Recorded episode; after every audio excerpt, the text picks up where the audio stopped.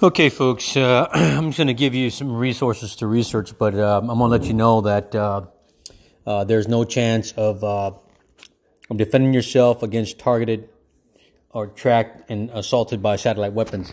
Uh, law enforcement are being assisted by using these weapons, you know, stalking you and following you, and sometimes could be deadly. in this case, it was a deadly situation where, if you remember the Quinta shooter, uh, the La Quinta, the guy was in La Quinta Hotel, him and his girlfriend. Uh, they advanced her. He was coming down the hallway. They advanced her girlfriend forward. He had no weapons. She had no weapons. They advanced her forward and let him crawl. They let him crawl down the hallway. Well, he didn't have any weapons on him, folks. And what happened is that uh, you can see in the video where he was being tortured, and he had an itch. And when he went to scratch that itch, they shot him dead, folks. Uh, it's it's not fair, folks, uh, that uh, we are being targeted and coerced to act, folks. And you have to understand that, folks. Uh, in this situation, uh, and if I'm going to see if I can find it here for you to look at, uh, it was a, it was a uh, case here. I'll let I'll let you see that video. If you want to see the video, you can see the video. It, it, was under La Quinta shooter. It was an unarmed title the title is uh, "Unarmed Man Begs for Life, Shot by Police." Okay, uh, it was released by CNN. Uh, it was published on December 10, 2017, folks. It was about a, uh, an unarmed man begs for life, shot by police.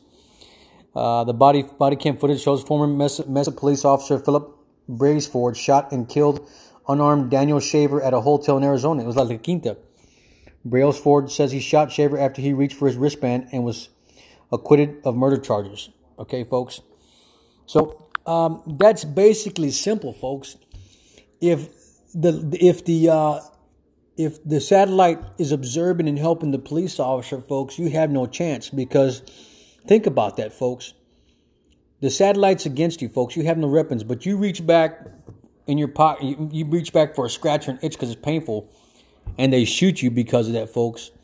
Uh, it is deadly. But I challenge you, watch that video, look at it, folks um, you know, satellites are among us, and they're being used uh, as as weapons. They're being used as uh, to coerce and uh, and to observe you, no matter what you are, folks. And sometimes you may be stereotyped, folks. You may be stereotyped for whatever reason, folks. But we're being watched twenty four seven, folks.